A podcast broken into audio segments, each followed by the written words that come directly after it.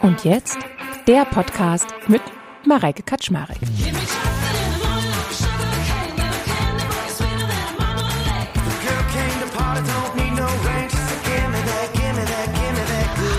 Die Idee ist, Trauma und Verletzungen, äh, die werden übermittelt. Ne?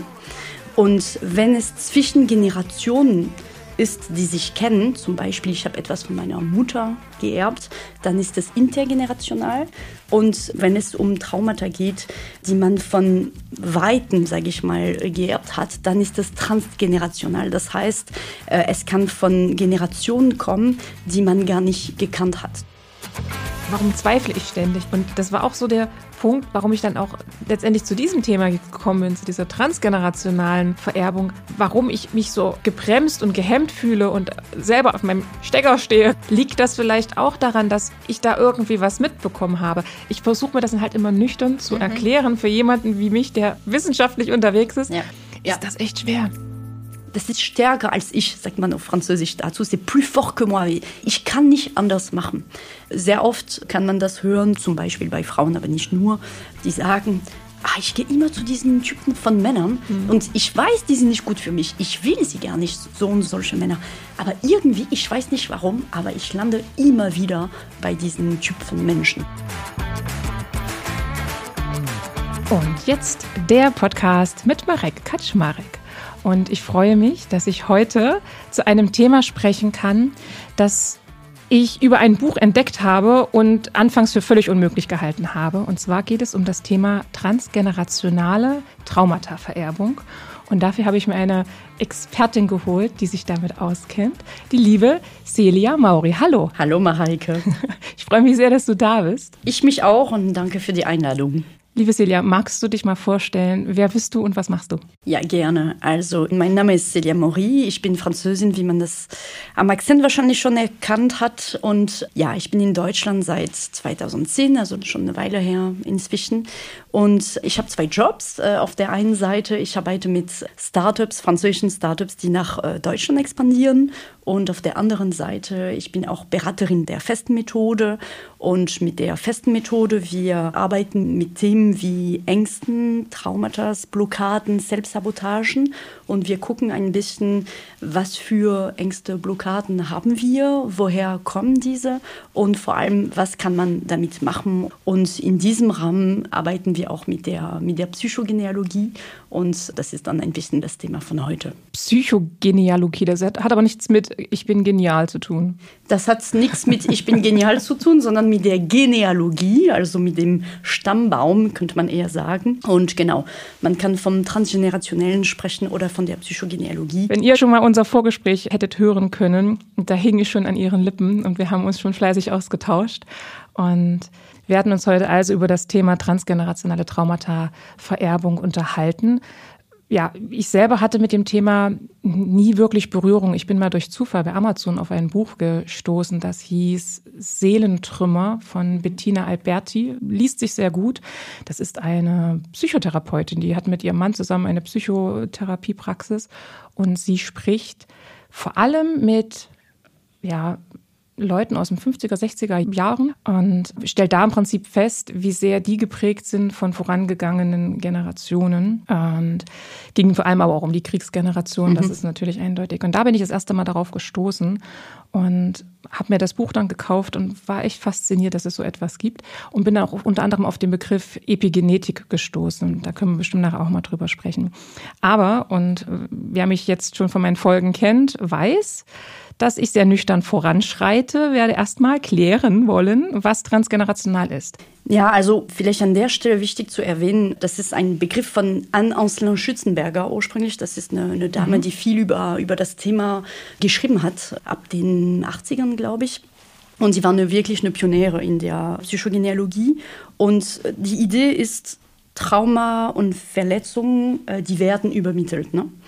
Und wenn es zwischen Generationen ist, die sich kennen, zum Beispiel ich habe etwas von meiner Mutter geerbt, dann ist es intergenerational. Und wenn es um Traumata geht, die man von Weitem, sage ich mal, geerbt hat, dann ist es transgenerational. Das heißt, äh, es kann von Generationen kommen, die man gar nicht gekannt hat. Zum Beispiel, also Großeltern, aber vor allem auch Urgroßeltern. Also das ist transgenerationell, das heißt, über Generationen hinweg sozusagen. Wie weit kann das zurückgehen? Wie viele Generationen? Also die Epigenetik, wir werden danach nochmal drüber sprechen, aber ähm, da wird gesagt bis vier Generationen.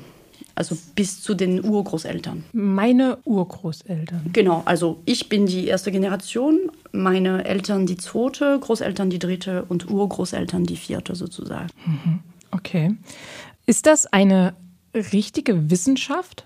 Alors, es ist eine richtige Wissenschaft. Äh, diese Wissenschaft heißt Epigenetik. Da arbeiten wirklich Ärzte ne? und sie beschäftigt sich äh, mit der Frage, wie weit sind wir eigentlich von unseren Genen vorprogrammiert und wie stark kann unsere Umwelt dieses Programm verändern oder prägen. Das ist wirklich die Idee.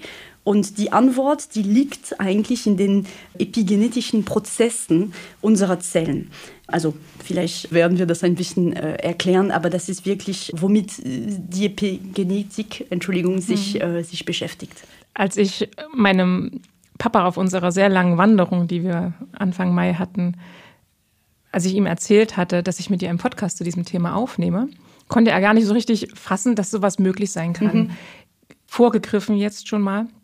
Ist es denn wirklich möglich, dass Geschehnisse meine DNA verändern? Es ist eigentlich so, wenn in meiner Familie was passiert, was wirklich sehr schwierig ist, sehr gravierend zum Beispiel, da werden die Leute dieses Erlebnis dann erleben und dann können sie traumatisiert werden. Und das Trauma ist nicht das Ereignis an sich, sondern das ist wirklich, äh, was in uns passiert, wenn wir das erleben. Es kann ein Attentat sein, natürlich äh, eine Vergewaltigung, Folter, Krieg, äh, natürlich sehr, sehr unterschiedliche Sachen. Aber es ist sehr wichtig an der Stelle im Kopf zu haben, das ist eine Reaktion, eine physiologische und oder eine emotionale Reaktion. Das heißt, unser Körper sagt uns, pass auf, da ist etwas Krasses passiert sozusagen. Also an sich ist es auch nicht schlecht, weil man denkt sehr oft, oh Gott, ich bin so viel traumatisiert worden und so. Aber es ist nicht das Ereignis, sondern es ist die Reaktion, äh, mhm. was in uns passiert. Und jetzt war deine Frage, wie kann das sein? Ne? Genau, also wird durch ein Ereignis die DNA verändert? Alors, die wird nicht verändert, aber es ist eigentlich so, es gibt molekulare Mechanismen und sie sorgen dafür, dass einige Gene stärker oder schwächer abgelesen werden nach einem Trauma. Das heißt, die NDA wird nicht verändert, sondern äh, es kommt sozusagen eine andere Ablesung davon. Das mhm. ist ein bisschen wie ein Opernstück. Das heißt, einmal hat ein Komponist diese Musik geschrieben, komponiert. Und dann gibt es unterschiedliche Dirigenten, die dieses Stück mal so oder mal so spielen können. Das heißt, es ist ein bisschen wie eine andere ja, Ablesung oder Interpretation von dem Ganzen. Mhm. Und wenn wir etwas erleben, was uns traumatisiert, dann passiert das dann drin, dass man sagt, oh, okay, ab jetzt kriege ich eine neue Ablesung sozusagen. Und deswegen ab diesem Moment wird dann die NDA ein bisschen anders abgelesen, aber die wird nicht verändert. Und wie kann es dann sein, dass das vererbt wird, jetzt zum Beispiel in die zweite Generation? Also, wenn ich jetzt, ne, zweite Generation wäre jetzt dann sozusagen meine Oma? Ja. Nee, ja. dritte Generation. Also, wie kann das dann sein, dass zum Beispiel, was jetzt meine Oma erlebt hat, mhm wie kann das auf mich wirken? Also an der Stelle können wir auch einen anderen Vergleich machen mit Krankheiten. In meiner Familie zum Beispiel, es gibt viele Krebsfälle. Und das heißt, ich persönlich, ich habe ein Terrain für Krebs. Das heißt, in meinen Zellen, also in den Zellen meiner Angehörigen von meiner Familie, gibt es dieses Terrain für Krebs, für zum Beispiel Brustkrebs. Und deswegen muss ich ein bisschen aufpassen, weil die Wahrscheinlichkeit oder die Gefahr, die ich Krebs erhalte, größer ist als bei anderen Familien zum Beispiel. Und das ist genau das Gleiche, dass die Ablesung ist anders und dann ab da ist diese Ablesung quasi gespeichert. Und dann wird sie weiter gegeben auf die nächste Generation. Ich gebe dir ein ganz konkretes Beispiel mit unseren Themen. Sagen wir, dass meine, also das ist jetzt ein fiktives Beispiel, aber meine Urgroßmutter musste wegen Krieg oder so, musste sie abtreiben. Und das war äh, nicht, was sie machen wollte. Das war ein Geheimnis. Und damals war das dann nicht schön gemacht und äh, wie man es sich vorstellen kann. Und es kann sein, dass dieses Ereignis sie traumatisiert hat und dass dann die DNA anders abgelesen wurde, weil da ein Mechanismus gemacht wurde nach dem Motto, okay, es soll nie wieder passieren, weil es war so stark, dass es dann bis zu den Zellen gespeichert wurde, dass sowas nie wieder passieren sollte. Und es kann sein, dass ab der Generation meiner Großmutter und meine Mutter und ich, dass wir in uns irgendwas haben, wo wir sagen, ah, ich weiß nicht, ob ich eine gute Mutter äh, werden kann. Ich, ich weiß nicht, äh, ich sehe viele Freunde, die Kinder haben, aber ich weiß nicht, ob das wirklich für mich gemacht ist. Und eigentlich ist es so, das kommt oder das kann von diesem Ereignis und von diesem Traumata von meiner Urgroßmutter kommen, weil sie hatte so sehr in sich verankert und verinnerlicht bis zu den Zellen, dass es gespeichert wurde, dass man dann, man könnte sagen, diese Zeile Familie so ablesen kann, keine gute Idee. Ist nur mit Schmerzen verbunden, ist nur mit Gewalt verbunden, ist nur mit Geheimnissen verbunden, zum Beispiel. Und sie gibt das dann weiter in ihren Eizellen an ihre Tochter, dann sozusagen deine Mutter. Und in ihr ist das dann auch verankert, diese Art der Interpretation? Genau, das ist wie ein Terrain sozusagen. Ein mhm. Terrain für dieses Thema mhm. Familie, Kinder kriegen, aufpassen. Äh, äh, natürlich ist es sehr oft unbewusst, weil sehr oft weiß man gar nicht, was davor oder was vor uns passiert ist. Aber es ist wie ein Terrain, das ist wie vorgespeichert, wie ein Radar oder so. Aufpassen, keine gute Idee. Also ich sage das jetzt sehr bildlich, aber keine gute Idee. Aufpassen, Finder weg. Mhm. Und das kann dann anders aussehen. Bei meiner Mutter vielleicht, ich weiß nicht, ob ich eine gute Mutter sein kann. Und bei mir, ah, es ist eher für die anderen oder so. Aber es kann wirklich einen Ursprung haben. Und das ist dann dieses Terrain, was ich vorhin meinte, als ich den Vergleich äh, mit Krankheiten gemacht habe. Weil man sagt das oft für Krankheiten. Ich habe ein Terrain für, aber in diesem Zusammenhang ein bisschen weniger. Mhm. Jetzt sind wir direkt reingestürzt in die Komplexität.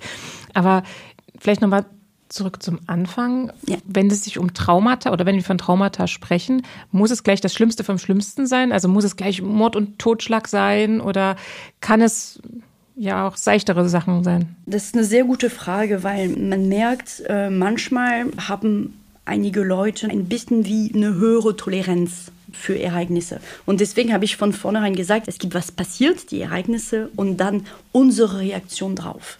Das heißt, ich kann äh, traumatisiert werden, wenn mir etwas Gravierendes passiert. Aber es kann auch sein, dass ich ein Trauma erlebe, wo du sagen würdest oder wo du anders darauf reagieren würdest. Und es gibt zum Beispiel Leute, die, wenn sie schon, sagen wir, 30 sind, die Eltern trennen sich. Und das ist für sie wirklich ein Trauma.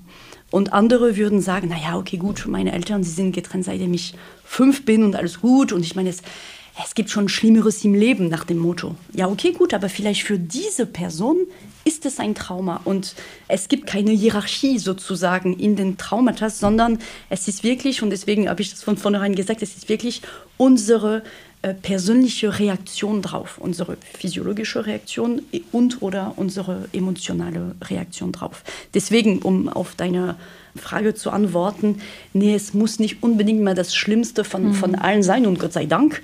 Und da ist jeder ein bisschen anders. Also sozusagen ist was sehr Persönliches letztendlich. Ja, genau.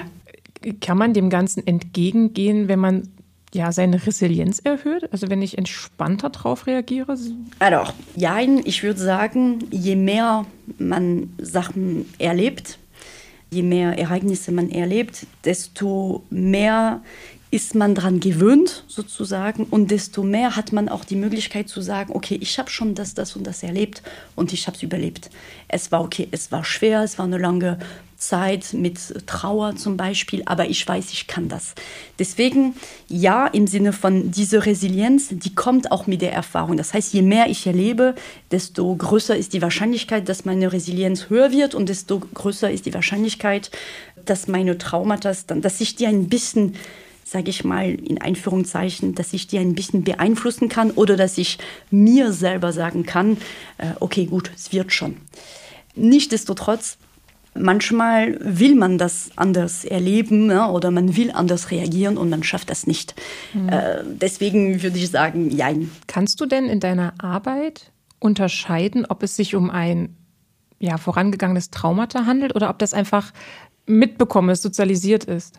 Also, das ist eine sehr ähm, wichtige und auch schwierige Frage und deswegen arbeiten wir auch wirklich sehr ähm, holistisch sozusagen. Wir mhm. gucken, was ist in meinem eigenen Leben passiert, was habe ich erlebt äh, für Ereignisse, Traumata, was habe ich für Teenagerzeit gehabt, für eine Kindheit, für eine Erziehung und was ist äh, bei den anderen vor meiner Zeit passiert.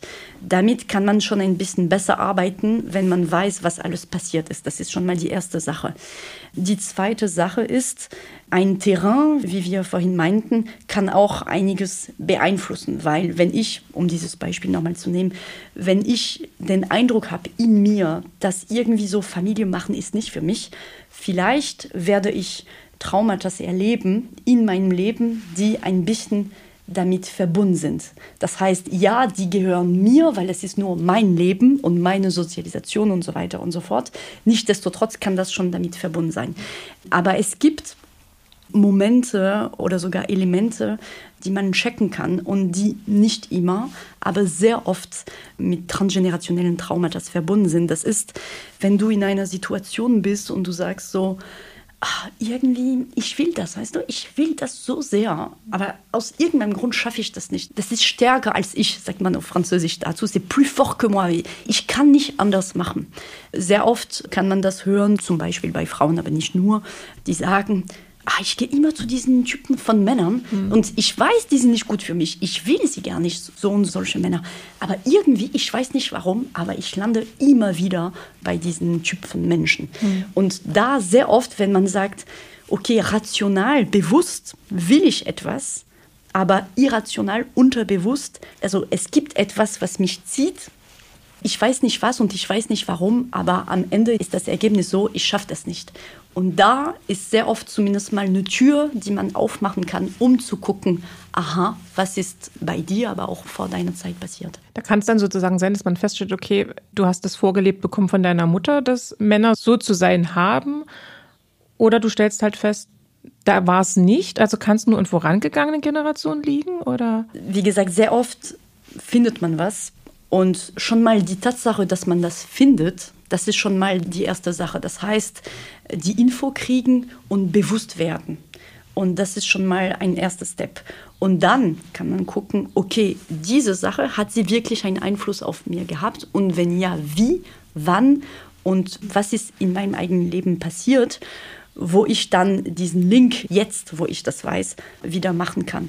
Und dann, man sieht quasi das bis heute und man kann dann merken, okay, das hat den, den, den und den Einfluss äh, in meinem Leben gehabt oder nicht. Es kann auch sein, natürlich, dass man guckt und da nichts zu sehen ist. Und mhm.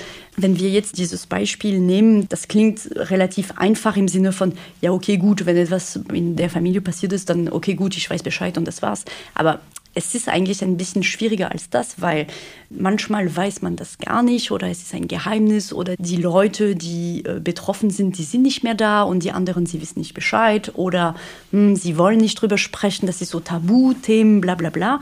Und es gibt auch sogenannte Korrespondenzen mit, mit Daten, mit Namen und so weiter und so fort. Also das ist nicht nur, okay, was ist bei uns passiert und das war's. Es gibt unterschiedliche Elemente, die, mit denen wir arbeiten und die uns helfen, wirklich die wichtigen Ereignisse, Momente, Korrespondenzen zu haben, um, um damit arbeiten zu können. Das hatten wir schon mal besprochen. Ne? Wenn, wenn ich gar nicht weiß, wo ich herkomme, weil ich vielleicht Adoptivkind bin, dann. Ja, doch. Also sagen wir so, je mehr Infos ich habe, desto mehr kann ich damit arbeiten. Das ist klar weil, wie gesagt, es gibt unterschiedliche Elemente.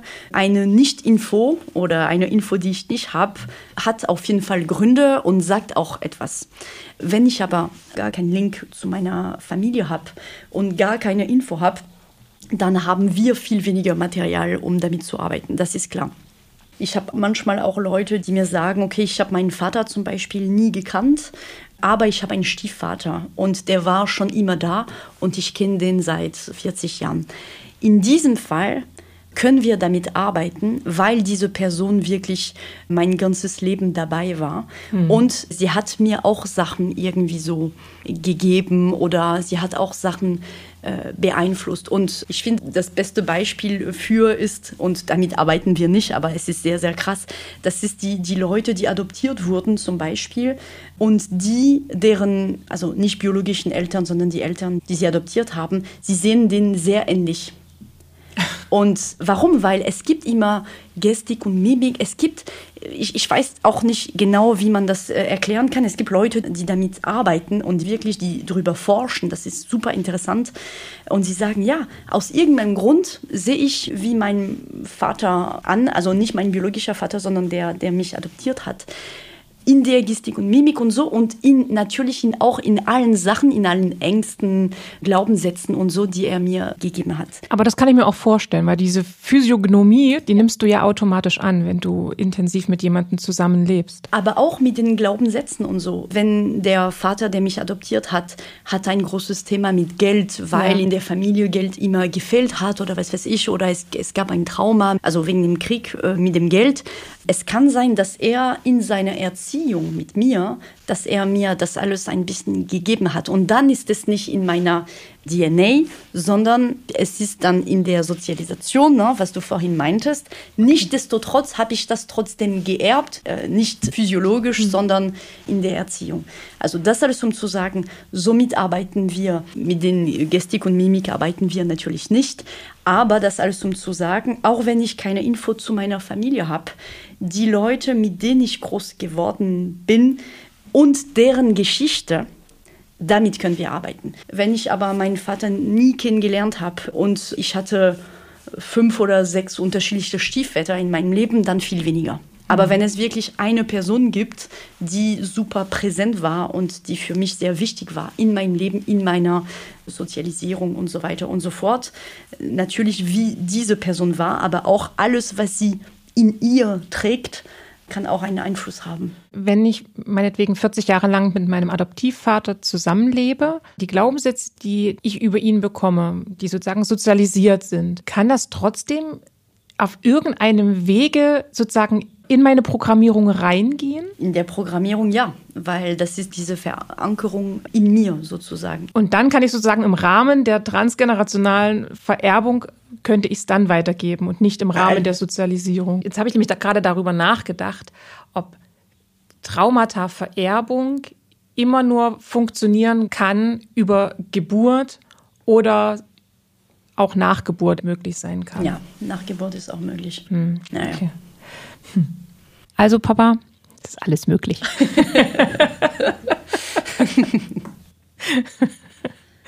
In deiner Arbeit äh, gibt es spezielle Muster oder Dynamiken, die immer wieder auftreten im Rahmen der transgenerationalen Vererbung? Also immer nicht, aber es gibt manche Themen, die sehr oft kommen. Es gibt viele Leute, die ein großes Thema mit dem Krieg haben, also Traumata, die von dem Krieg kommen oder Konsequenzen davon. Das kommt sehr, sehr oft, äh, egal ob es in Deutschland ist oder in Frankreich oder in anderen Ländern. Wie äußert sich das dann? Also wie kann es sich äußern? Zum Beispiel Leute, die, ich habe das Beispiel vorhin erwähnt, aber Leute, die äh, bewusst oder unterbewusst, aber die, die diese Angst haben, nicht genug zu haben oder mhm. es ist nie genug und man soll und man muss zufrieden sein mit was man hat und äh, bloß nicht zu weit gehen, bloß nicht zu viel machen und so, weil man weiß nie, was passieren kann nach dem Motto. Ne? Und das kommt sehr oft mit, mit Blockaden dann so, äh, ah, ich weiß nicht, ob ich sowas machen kann und so. Und man merkt, okay, es gab Leute in dieser Familie, die verhindert wurden egal wie und, und wann und wo. Und also das kann ein Beispiel sein mit, äh, mit dem Krieg mhm. oder auch äh, geografisch Leute, die sich nicht trauen zu wandern oder woanders, wie gesagt, zu gehen oder in andere Ländern zu wohnen. Sehr oft man merkt, okay, irgendwann mal wurden Leute verhindert, äh, sich zu bewegen oder konnten nicht oder so. Das ist jetzt mhm. ein Beispiel. Was ich auch sehr oft merke, ist, und das habe ich auch ein bisschen vorhin erwähnt, das große Familienthema. Familienthema im Sinne von, man merkt, sehr oft gab es, und vor allem in den vorherigen Generationen, wo man nicht abtreiben durfte, trotzdem abgetrieben hat, äh, aus unterschiedlichen Gründen. Und das hat auch wirklich Generationen von Frauen traumatisiert. Und man merkt sehr, sehr oft Problematiken oder Themen rund um die Familie im Sinne von, werde ich Kinder kriegen? Sollte ich? Kann ich das? Und auch viele Frauen, die Angst haben, Kinder zu kriegen, eine, eine gute Mutter zu sein, die sich nicht legitim fühlen um ein Kind überhaupt mal zu erzeugen, sozusagen. Also diese ständige Abwägung. Ja, oder diese Angst oder dieses Gefühl, ich kann das nicht oder ich sollte vielleicht lieber nicht und so. Und, und wirklich alle diese Themen rund um die Familiengründung, die sehe ich sehr, sehr, sehr, sehr viel. Mhm. Und wie gesagt, in den anderen Generationen, in den alten Generationen, war das nicht so einfach abzutreiben und so. Deswegen ist das auch verständlich, dass sowas heute kommt als Nachfolge oder Konsequenz mhm. davon. Aber das sehe ich sehr, sehr viel zum Beispiel. Also das ist ein Thema, was immer wieder immer wieder kommt und auch die Art und Weise, wie die Männer und Frauen sich kennengelernt haben, ob sie überhaupt wollten, zusammenzukommen oder ob es arrangiert wurde oder ob sie keine Wahl hatten und so weiter und so fort. Man merkt wirklich die Konsequenzen über die Generationen hinweg heute auf die heutigen Frauen, die damit Schwierigkeiten haben, sich zu positionieren damit für sich. Hm. Also aktuell haben wir ja zumindest bei uns in Deutschland keinen Krieg, abgesehen jetzt davon, dass er vor der Haustür steht, mhm. wenn du an die Ukraine denkst. Aber wenn das jetzt friedliche Zeiten bleiben würden, ne, also es würde jetzt das Risiko sozusagen wieder runtergehen, wäre es denn dann so, dass sich die Art der vererbten Traumata in der Qualität her ändern würden? Also hätten wir dann plötzlich andere Ausprägungen, dass, dass Leute nicht mehr diese also ich diese Existenzangst haben oder Angst, finanziell nicht abgesichert zu sein. Also würde sich da dann irgendwas ändern oder sind das tatsächlich immer Themen, die immer sich irgendwie weitertragen? Also, sehr gute Frage und da kann ich nicht in der Zukunft sehen. Deswegen, ich gebe dir jetzt meine Meinung dazu. Gerne. Ich würde sagen, ich glaube, wenn wir weiterhin keinen Krieg zum Beispiel haben werden, wird das sich ein bisschen ändern, weil, wie gesagt, die Epigenetik sagt, sie ist bis zu vier Generationen. Das heißt, wenn wir jetzt so weitermachen, sollte es sich ändern. Daran glaube ich wirklich. Nichtsdestotrotz, äh, wir wissen nicht, was jetzt äh, auf uns zukommt. Und es kann sein, dass es nicht ein Krieg ist, aber andere Sachen, die auch Ängste in uns, zum Beispiel äh, wegen global, ähm, globale Erwärmung, meinst du? Genau, da gibt es auch neue Ängste, die auch einen großen Einfluss auf uns schon haben. Und das wird sich auch nicht verbessern für unsere Kinder, Enkelkinder und so weiter und so fort. Deswegen würde ich sagen, ja, aber da man nicht weiß, was äh, auf uns zukommt, hm, weiß man nicht. Und ich meine, Familie, Liebe, das sind auch Themen, die für uns super wichtig sind im Leben. Und ich würde fast sagen, egal was die beeinflusst, es gibt immer Sachen, die die beeinflussen. Das, das heißt, ich glaube schon, dass es weiterhin sehr große Themen in unserem Leben äh, sein werden, ja aber vielleicht in, in, anderen, in anderen Formen. Und, und vielleicht noch ein kurzes Wort dazu, weil du vom Krieg äh, gesprochen hast. Ich habe vor ein paar Jahren in einer Tagesklinik für Psychosomatik gearbeitet, also nicht Psychiatrie, sondern Psychosomatik. Und äh, da war ein Psychiater tätig und der war um die 60, sowas. Ich weiß nicht so genau. Falls er zuhört, ja, genau. 40. naja, der hatte auf jeden Fall eine lange Erfahrung hinter sich und hat immer diesen Satz gehabt. Er meinte, seitdem ich arbeite, ich merke, die deutsche Seele ist noch nicht geheilt. Und das fand ich sehr mhm. interessant, dass er, wie gesagt, über die Jahre immer wieder Konsequenzen oder Effekte äh, gesehen hat bei den Leuten, die laut ihm vom Krieg äh, kamen. Aber der hatte wirklich diesen Satz, die deutsche Seele ist noch nicht geheilt. Wenn man überlegt, das ist ja nicht so lange ja, her. Ja, auf jeden Fall. Auf jeden Fall. Ich denke jetzt, das geht wahrscheinlich jetzt auch ziemlich weit, aber ich denke jetzt zum Beispiel auch gerade dran, auch die Zeit der DDR, mhm. des Mauerbaus und wie Familien auseinandergerissen wurden ja. und wie auch nach der Wende dann auch viele in den neuen Bundesländern ja, auch die Jugendlichen dann ins, ins Wanken geraten sind. Ja, ja, und das ist genau, was wir vorhin meinten. Vielleicht ist es nicht gleich Krieg, aber mhm. es gibt andere Sachen, die, die uns auch prägen und die drei, vier nächsten Generationen auch prägen werden. Ja, auf jeden Fall. Weißt du, woran ich da auch denke? An die Corona-Krise. Ja, auf jeden Fall. Also ich weiß noch, die ersten drei Wochen, 2020 im März war das, mhm. ja, März, April, die ersten drei Wochen war ich auch völlig panisch mhm. und, und habe eigentlich gefühlt 24-7 über das Thema nachgedacht und ja. so wie es, glaube ich, auch sehr vielen ging, mhm. als der Ukraine-Krieg begann. Ja. ja. da war das ja. da, das war alles so ungewiss und du wusstest nicht, wo das hin. Und ich glaube, da war der Körper auch bei mir zumindest, glaube ich, voller Adrenalin. Ja, ja, auf jeden Fall. Und in der Art und Weise, wie man die, die Welt sieht, ne, unsere Weltvorstellung oder Weltanschauung, welche wir haben vor der Pandemie und nach der Pandemie hat sich auch geändert. Und ab diesem Moment haben wir das in uns. Und du hast gesagt, du warst so panisch, das war rund um die Uhr. Ne? Das heißt, das war so mächtig, so tief, dass es vielleicht den Weg bis zu den Zellen gefunden hat. Und was wir dann mit unseren Kindern und so weiter und so fort, was wir auch ein bisschen weitergeben werden. Und das ist dann für uns, für unsere Generation, ist das Sozialisierung, das ist unser Leben, hat mit den Vorgängern nichts zu tun. Aber wir werden das trotzdem in uns haben und eventuell auch leider weitergeben. Wie kann ich denn für mich selber herausfinden, dass ich da irgendwelche schlummernden Traumata aus vorangegangenen Generationen in mir habe? Meinst du, über welche Wege kann man das erfahren? Oder? Ja, also kann ich das für mich zu Hause plötzlich feststellen, ah, vielleicht ist da was da oder da ist bestimmt irgendwie was? Also gibt es da so Anhaltspunkte? Also, wie gesagt, was ich vorhin meinte, ich glaube, wenn man sich selber hört, wenn man sagt, ach, irgendwie, ich weiß nicht warum, aber ich lande immer wieder, na, na, das sind schon Zeichen, wo man denken kann, aha, da ist was. Ich kann eine Psychotherapie machen, drüber sprechen, gucken, entweder das hilft, aber manchmal gibt es Themen, die irgendwie so noch immer noch da sind, wo man sagt, ja, es kann doch nicht wahr sein, was mache ich damit? Was ist überhaupt das? Ne? Also das ist schon eine erste Sache, die man selber wirklich zu Hause machen kann, wie du meintest.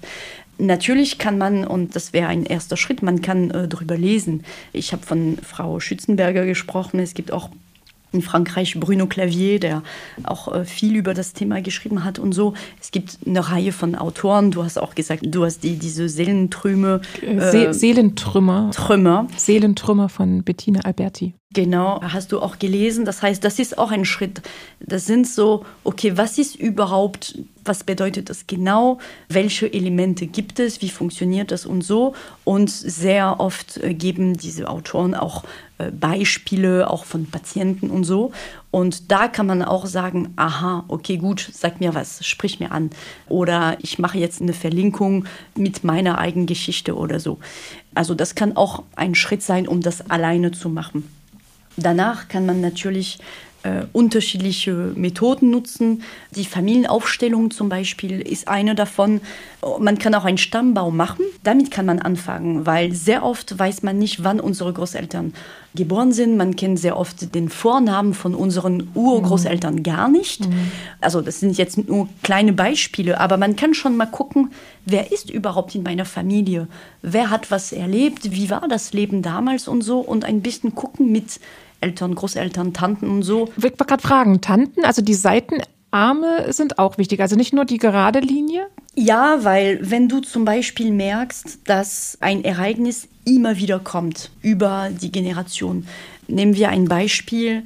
Du machst einen Staumbaum und du merkst aus irgendeinem Grund, aber es ist so, das zweite Kind oder die zweite Tochter hat immer ein Problem damit, Kinder zu kriegen, zum Beispiel. Und du merkst das wirklich, vielleicht ist deine Mutter die größte Tochter und nicht die zweite.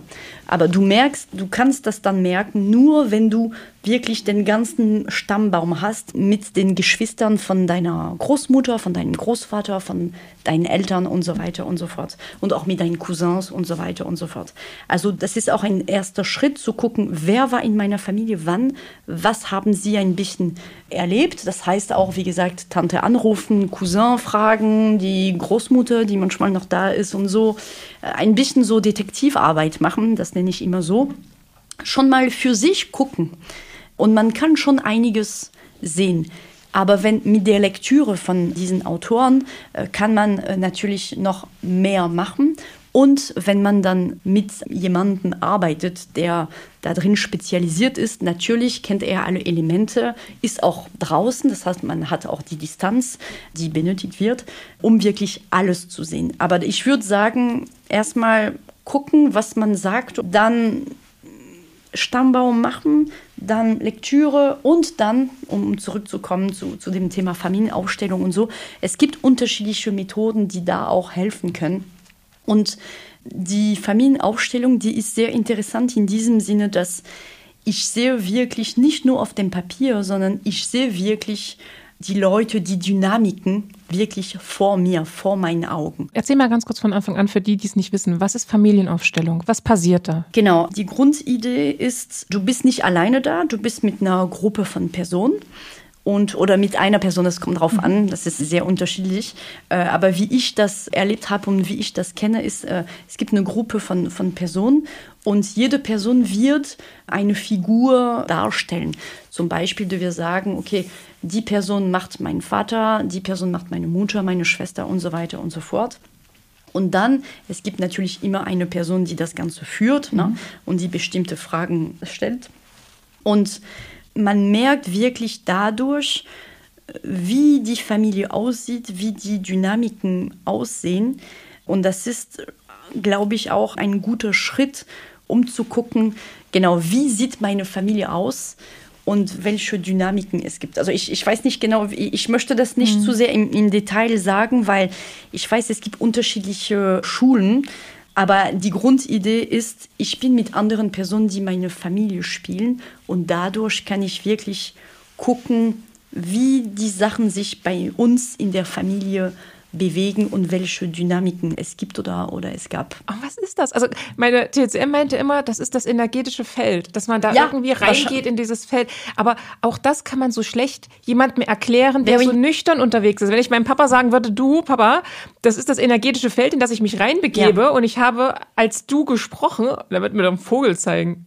Oder? Das ist, glaube ich, ja. diese Schwierigkeit auch in diesem Bereich, dass das auch viel so über Dinge geht, die man gar nicht richtig erklären genau, kann. Genau, irgendwann mal, also ich, ich glaube wirklich, irgendwann mal muss man sich treiben lassen, weil das ist, was du am Anfang ein bisschen gesagt hast, aber nicht alles ist rational, nicht alles lässt sich erklären. Also irgendwann mal sagst du entweder, hey, also sorry, aber da bin ich raus und dann bist du raus.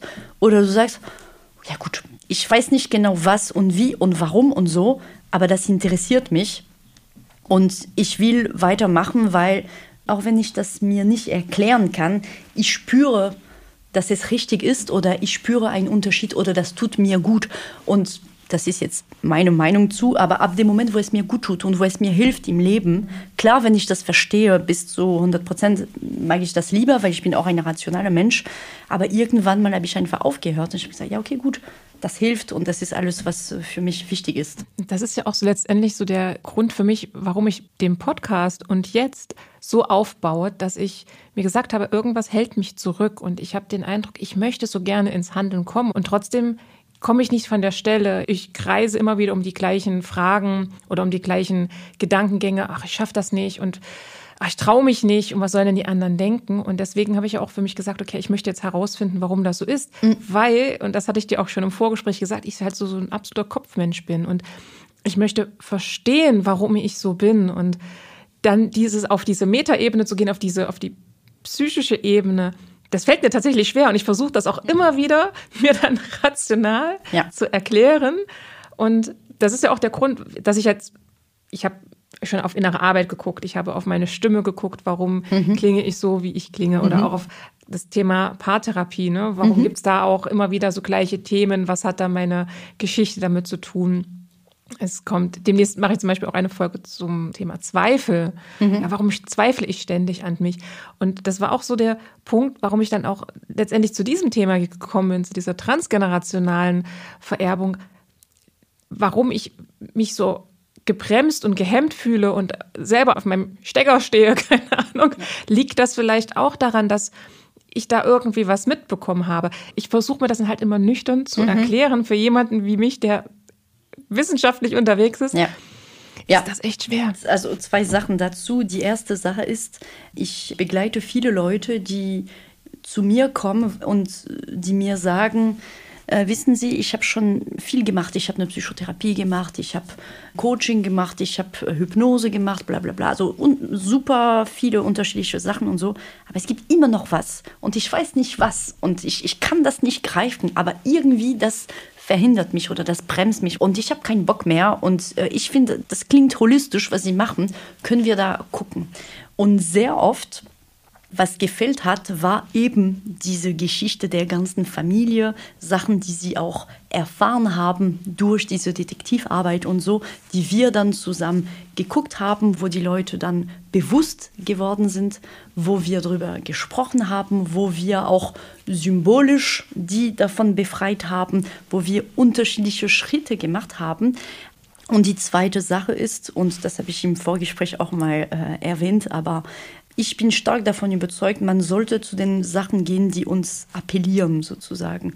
Wo man sagt, okay, ich weiß nicht genau warum, aber irgendwie sagt mir was oder äh, ich kriege ein gutes Gefühl. Und es kann sein, dass du mit 20 ein gutes Gefühl für Psychotherapie hattest und hast du gemacht und das war super. Und vielleicht mit 30 sagst du so, ach, keine Ahnung, Hypnose und so. Ah, okay, mhm. gut.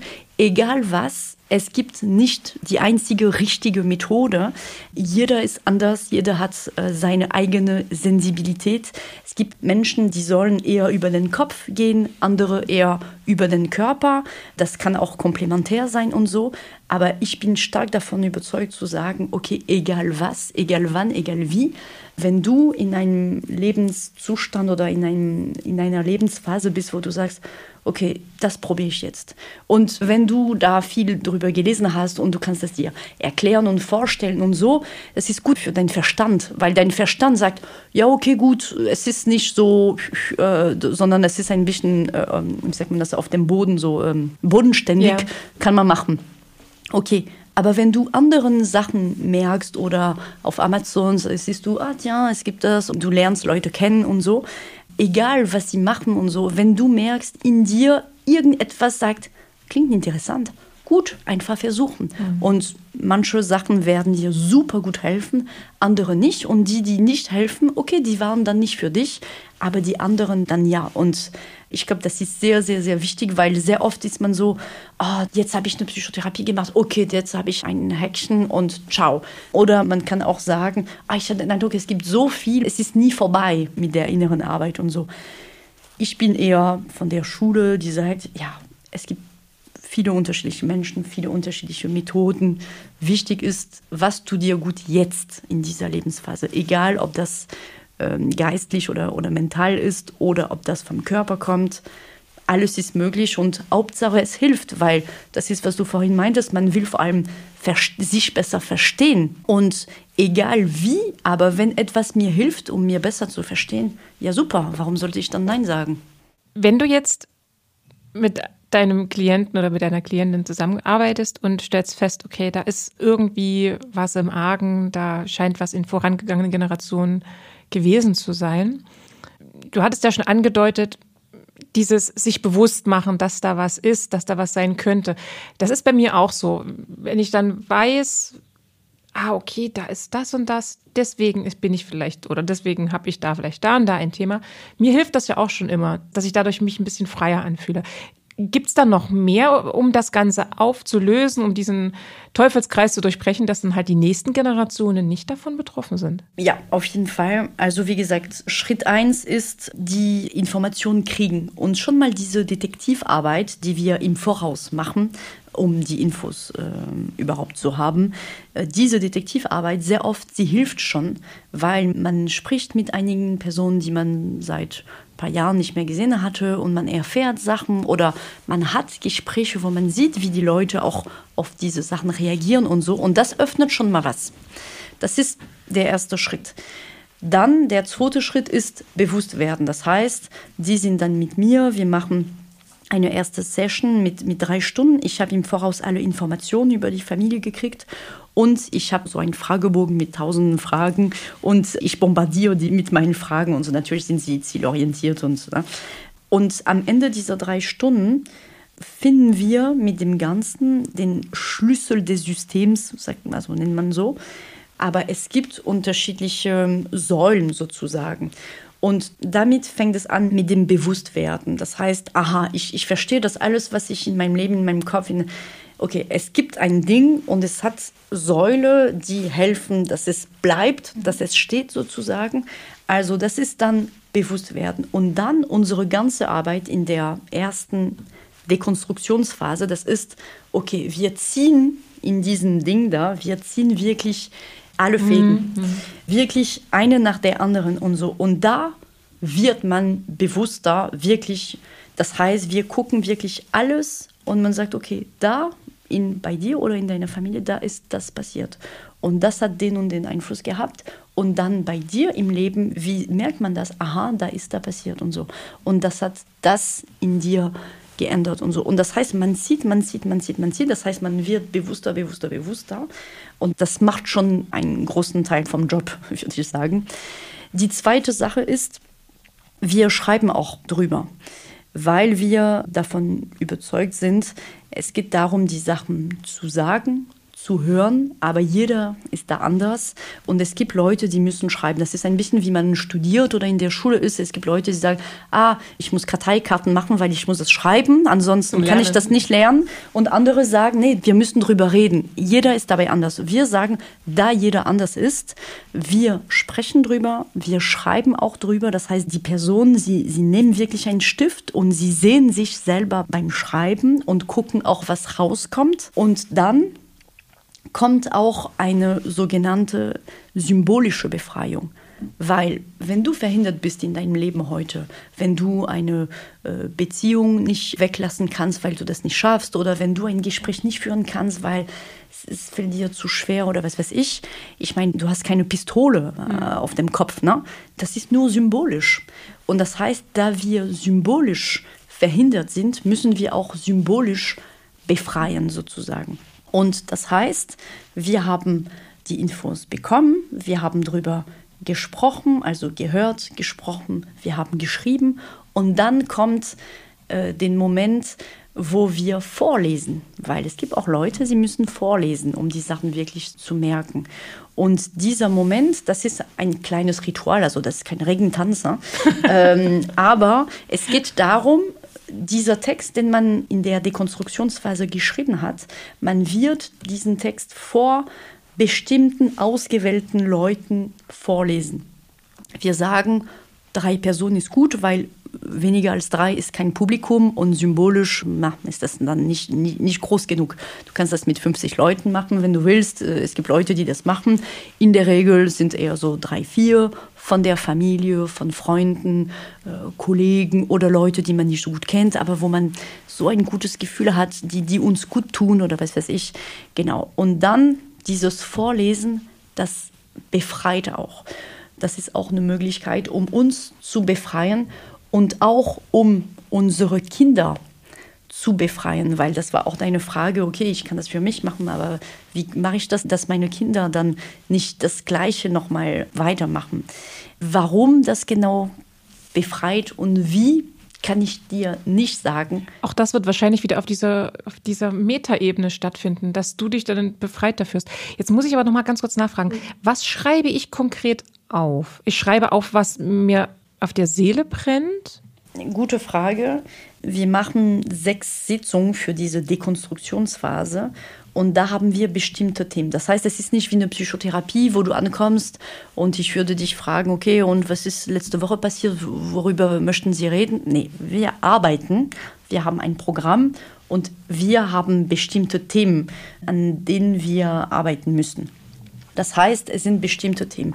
Und nach jeder Sitzung schreibt die Person über diese Themen. Das heißt, es ist nicht intuitiv schreiben oder so, sondern es geht darum zu gucken, okay, über dieses Thema, was habe ich heute gehört, was habe ich verstanden, was habe ich entdeckt.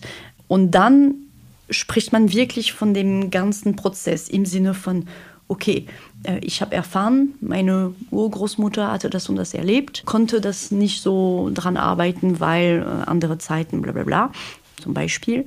Und dann habe ich gemerkt, dass meine Großmutter, sie hatte auch mal was mit diesem Thema. Und bei meiner Mutter, man sieht das bei meiner Mutter, bei meiner Tante und so. Und bei mir aha, interessant, wenn ich in dieser Zeit meines Lebens komme, ich merke, das heißt, man schreibt das wirklich so. Mhm. Was passiert ist, wie merkt man das in den unterschiedlichen Generationen und wie sehe ich das in meinem Leben und wie ich mich damit fühle oder wie ich mich deswegen fühle und was wird dadurch verhindert, was kann ich deswegen nicht machen sozusagen. Und man schreibt dann auch, alle Emotionen, die heute damit verbunden sind. Wenn ich das jetzt sehe und verstehe, ich fühle mich super traurig, weil ich habe den Eindruck, man kann das nie ändern. Oder, ah, das hilft mir, weil jetzt verstehe ich, warum ich diese Problematik hatte und so. Das heißt, man schreibt auch über die Emotionen, äh, die heute damit verbunden sind, sozusagen. Also läuft alles über dieses sich bewusst werden. Ja. Also das ist das, glaube ich, das ganz Große, sich bewusst. Ich meine, das ist ja auch in den vielen anderen Dingen der erste Schritt, überhaupt irgendwie in eine ja. Veränderung zu kommen, ja. sich einem Thema, einem Problem bewusst zu werden und in deinem Fall dann sich sozusagen bewusst zu werden, wo kommt das gegebenenfalls her? Ja, aber um bewusst zu werden, muss ich natürlich die Info haben, mhm. das ist klar. Aber wie gesagt, jeder ist anders und es gibt Leute, wenn sie die Sachen hören, werden sie dann wirklich bewusst. Anderen, wenn sie Sachen schreiben, werden sie wirklich bewusst. Jeder, je nach Sensibilität sozusagen. Und deswegen, wir sagen, wir machen alles oder so, so breit wie möglich, sodass es wirklich durch alle Kanäle reinkommt. Das ist ein bisschen wie eine Zwiebel. Ne? Es gibt unterschiedliche Schichten sozusagen und wir nehmen nach und nach alle oder jede einzige Schicht sozusagen, sodass man sicher ist, das ist jetzt wirklich hm. reingekommen, die Info ist angekommen und das ist jetzt auch verinnerlicht sozusagen. Aber das ist immer noch nur die Dekonstruktionsphase. Dann kommt diese symbolische Befreiung, weil es geht auch um ein symbolisches Gefängnis, könnte man sagen. Deswegen muss man sich auch symbolisch befreien. Und dann kommt die bei uns sogenannte Rekonstruktionsphase. Und das ist dann die Befreiung oder das Bewusstwerden, könnte man sagen, in der Realität, also ganz konkret. Weil wenn ich äh, zum Beispiel immer Angst vor Wasser hatte, vielleicht weiß ich jetzt, warum ich Angst hatte, aber das heißt nicht, ich kann, ich kann gleich schwimmen gehen. Mhm. Und um schwimmen zu gehen, muss ich äh, ins Freibad gehen und äh, Unterricht nehmen. Und das heißt, wir gehen dann ins Freibad und nehmen Unterricht. Sprich, wir gucken, okay, wäre ich nicht verhindert gewesen, was hätte ich schon gemacht, erreicht? Hätte ich diese Beziehung schon beendet? Hätte ich dieses wichtiges Gespräch schon geführt? Hätte ich, was weiß ich? Und dann geht es darum zu gucken, okay, wie gehe ich jetzt in diese Richtung? Und das ist dann sehr konkret. Da gibt es viele Coaching-Übungen, ne, weil man muss üben. Ne. Man weiß auch, es gibt jetzt die Neuroplastizität. Das heißt, ich kann auch die Sachen anders in mir haben, anders trainieren sozusagen. Aber dafür muss man üben, muss man trainieren. Und das machen wir dann zusammen. Und das ist wirklich sehr wichtig, weil ich habe auch viele Leute, und das war auch mein Fall, als ich die festen Methode entdeckt habe. Ich war so, okay, gut, ich habe eine Psychotherapie gemacht, ich habe das und das verstanden. Aha, ja, super, das hilft. Aber was mache ich jetzt damit? Äh, weil mhm. das ist immer noch da und ich weiß nicht, was ich damit machen kann. Und das heißt, es geht wirklich viel um Zielsetzung und wie erreiche ich dieses Ziel. Die Ziele können sich natürlich auch im Laufe der, der Zeit ändern, ist kein Problem. Aber dass man weiß, okay, ich will mich auch konkret befreien, ich will diese Blockaden konkret bewältigen. Und das ist für das Bewusste. Ne? Und unterbewusst soll das eigentlich auch in, die, in dieselbe Richtung gehen, weil ansonsten macht das, kein, macht das keinen Sinn. Und da können wir gucken, okay, was kann man machen? Äh, wir machen zum Beispiel eine kleine Einführung in die Hypnose. Also ich bin nicht Hypnotherapeutin, das ist nur eine ganz kleine, leichte, geführte Hypnose als Einführung. Und um dieses Beispiel dann zu nehmen, dann merken wir, aha, was passiert jetzt mit dir, mit der Hypnose? Äh, manche Leute sagen, ah ja, voll krass und so, okay, dann weißt du, du bist da. Du hast diese Sensibilität mhm. für die Hypnose. Andere würden sagen, pff, nee, keine Ahnung, habe ich nichts gemerkt. Es gibt äh, EMDR. Es gibt sehr viele unterschiedliche Sachen, die man auch nutzen kann, sozusagen, sodass das Unbewusste das Bewusste eigentlich folgt, sozusagen, und dass es in dieselbe Richtung geht. Was ist MDR? EMDR. Ach, EMDR. Genau, mit den Augen, dass man Sachen reprogrammieren kann über die Augen. Aber da bin ich auch nicht Therapeutin von. Das ist dann nur eine kleine Übung, aber einfach um zu gucken, okay, ist die Person, hat sie die Sensibilität dafür, ja, ja oder nein? Und wenn nein, okay. Wenn ja, aha, okay, dann weißt du auch Bescheid. Für dich kann das helfen. Und das heißt, da könntest du sozusagen dann weitermachen. Genau, wenn ich merke, okay, ich, ja. ich gehe auf Hypnose ja. scheinbar gut ein, dann könnte ich mir da sozusagen genau. für jemanden holen. Aber das ist super wichtig, weil, wie gesagt, das Unbewusste soll auch mitmachen, erstens, und in dieselbe Richtung gehen, ansonsten macht das null Sinn. Und zweitens, und ich wiederhole mich ein bisschen, sorry dafür, aber jeder ist anders und jeder hat seine eigene Sensibilität.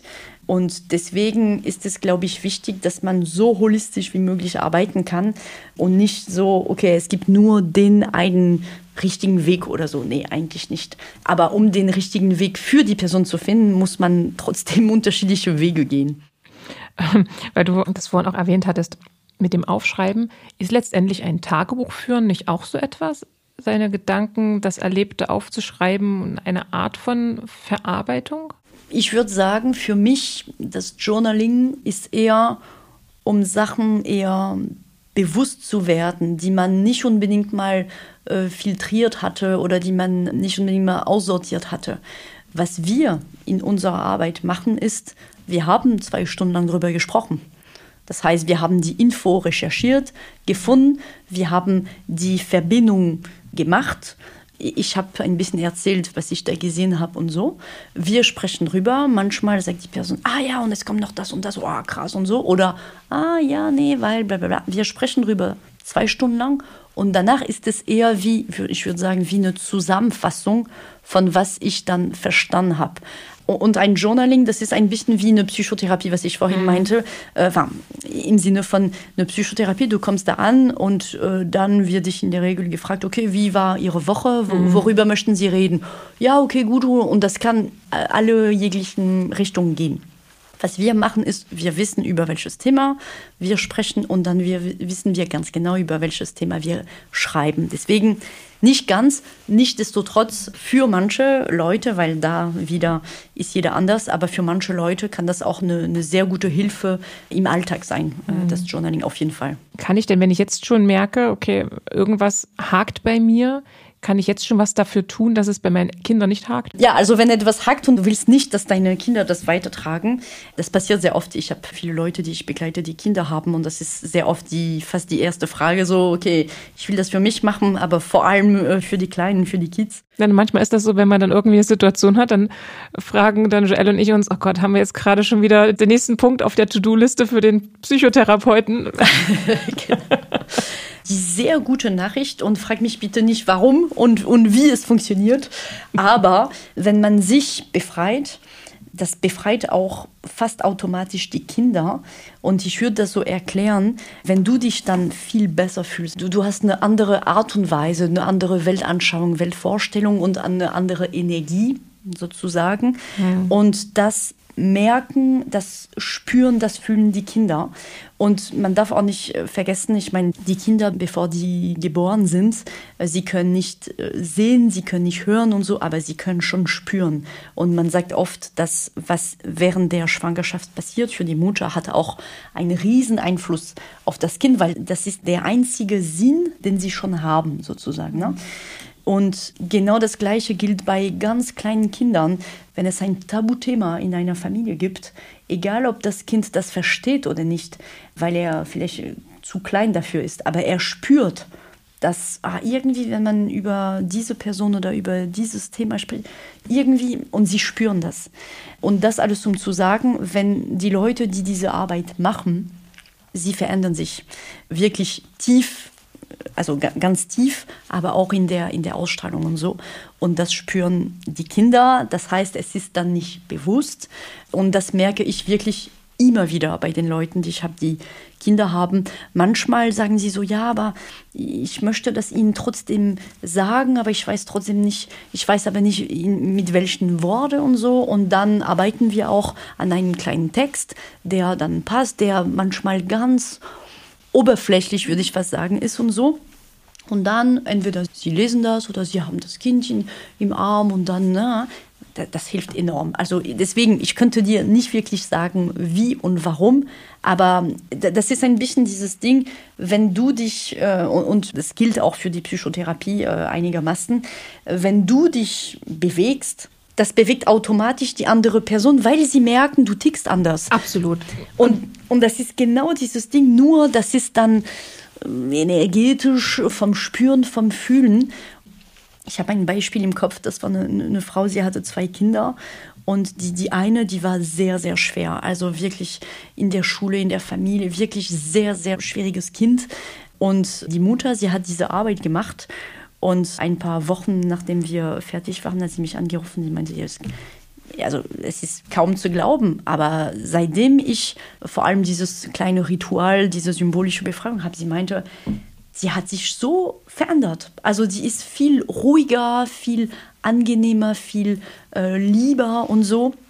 Und ob es daran liegt, ich kann nicht ja zu 100 Prozent sagen, aber meine Erfahrung zeigt mir, das hat immer einen großen Einfluss und das befreit einfach. Aber absolut, also da bin ich komplett bei dir und das hatte ich auch in der Folge zum Thema Beziehungsarbeit und Paartherapie auch angesprochen, dass immer wenn ich mich dazu entscheide, an genau hinzugucken, was bei mir los ist und ich gehe ins Gespräch mit mit einem Coach oder mit einer Psychotherapeutin oder wie auch immer und ich mich verändere, verändere ich mich, verändert sich alles rundherum auch. Genau. Und das muss, glaube ich, auch nicht mal mehr unbedingt was mit Energie zu tun haben, sondern ich ändere mich ja. Ich habe eine andere Haltung, genau. ich habe eine andere Ausstrahlung, ja. Ja. ich habe ein anderes Auftreten, ich rede anders. Jetzt auf Kinder zum Beispiel bezogen, bin ich dann vielleicht als Mutter etwas entspannter mhm. und habe nicht sofort eine bestimmte Tonlage. Die Kinder fühlen sich dadurch weniger, in Anführungsstrichen, gereizt mhm. und reagieren entsprechend. Das heißt also, entscheide ich mich für Veränderung. Das kann nicht nur für mich alleine sein, sondern es wirkt sich halt immer unweigerlich auf ja. alle anderen aus, ja. definitiv. Kannst du mir nochmal den Unterschied erklären zwischen transgenerationaler Traumatavererbung und Epigenetik? Also, das ist eine sehr gute Frage. Ich würde sagen, Epigenetik ist der Name der Wissenschaft, die sich damit beschäftigt, zu gucken, welche Traumas haben wir erworben, also welcher Teil haben wir erworben und welcher Teil nicht. Na, und das ist dann die zweite. Und das dritte war transgenerationale, war äh, das dritte Wort. Und da ist ein Fachbegriff sozusagen mhm. von Frau Schützenberger, um zu beschreiben, okay, es gibt intergenerationale Sachen na, mit meinen Eltern und so, aber es gibt auch transgenerationale Sachen über Generationen hinweg sozusagen voilà, wie ich das unterscheiden würde. Ich kann aber, wir hatten ja gesagt, intergenerational betrifft sozusagen die Elterngeneration und die ne, Kinder die direkte, und die Eltern, ja. genau. Die kann aber gleichzeitig auch eine transgenerationale sein. Ja, richtig. Okay, also inter meint nur mit der Generation vor mir oder nach mir ja. und trans ist wirklich äh, viel, viel weiter sozusagen. Mhm. Voilà. Es geht im Ganzen um die Trauma, die wir erworben haben. Und die Disziplin, die Wissenschaft heißt Epigenetik. Hm. Jetzt ist mein Herz erfüllt von, von diesem Bedürfnis, alles wissenschaftlich für mich runterzubrechen. Genau. genau. Ich glaube, darüber komme ich, glaube ich, auch nicht hinweg. Ich glaube, das wird immer so sein und ich glaube, dafür werde ich auch ganz gut geschätzt, dass ich da erstmal auf die nüchterne Ebene runtergehe. Genau. Liebe Celia, ich danke dir für dieses super spannende ja, Gespräch.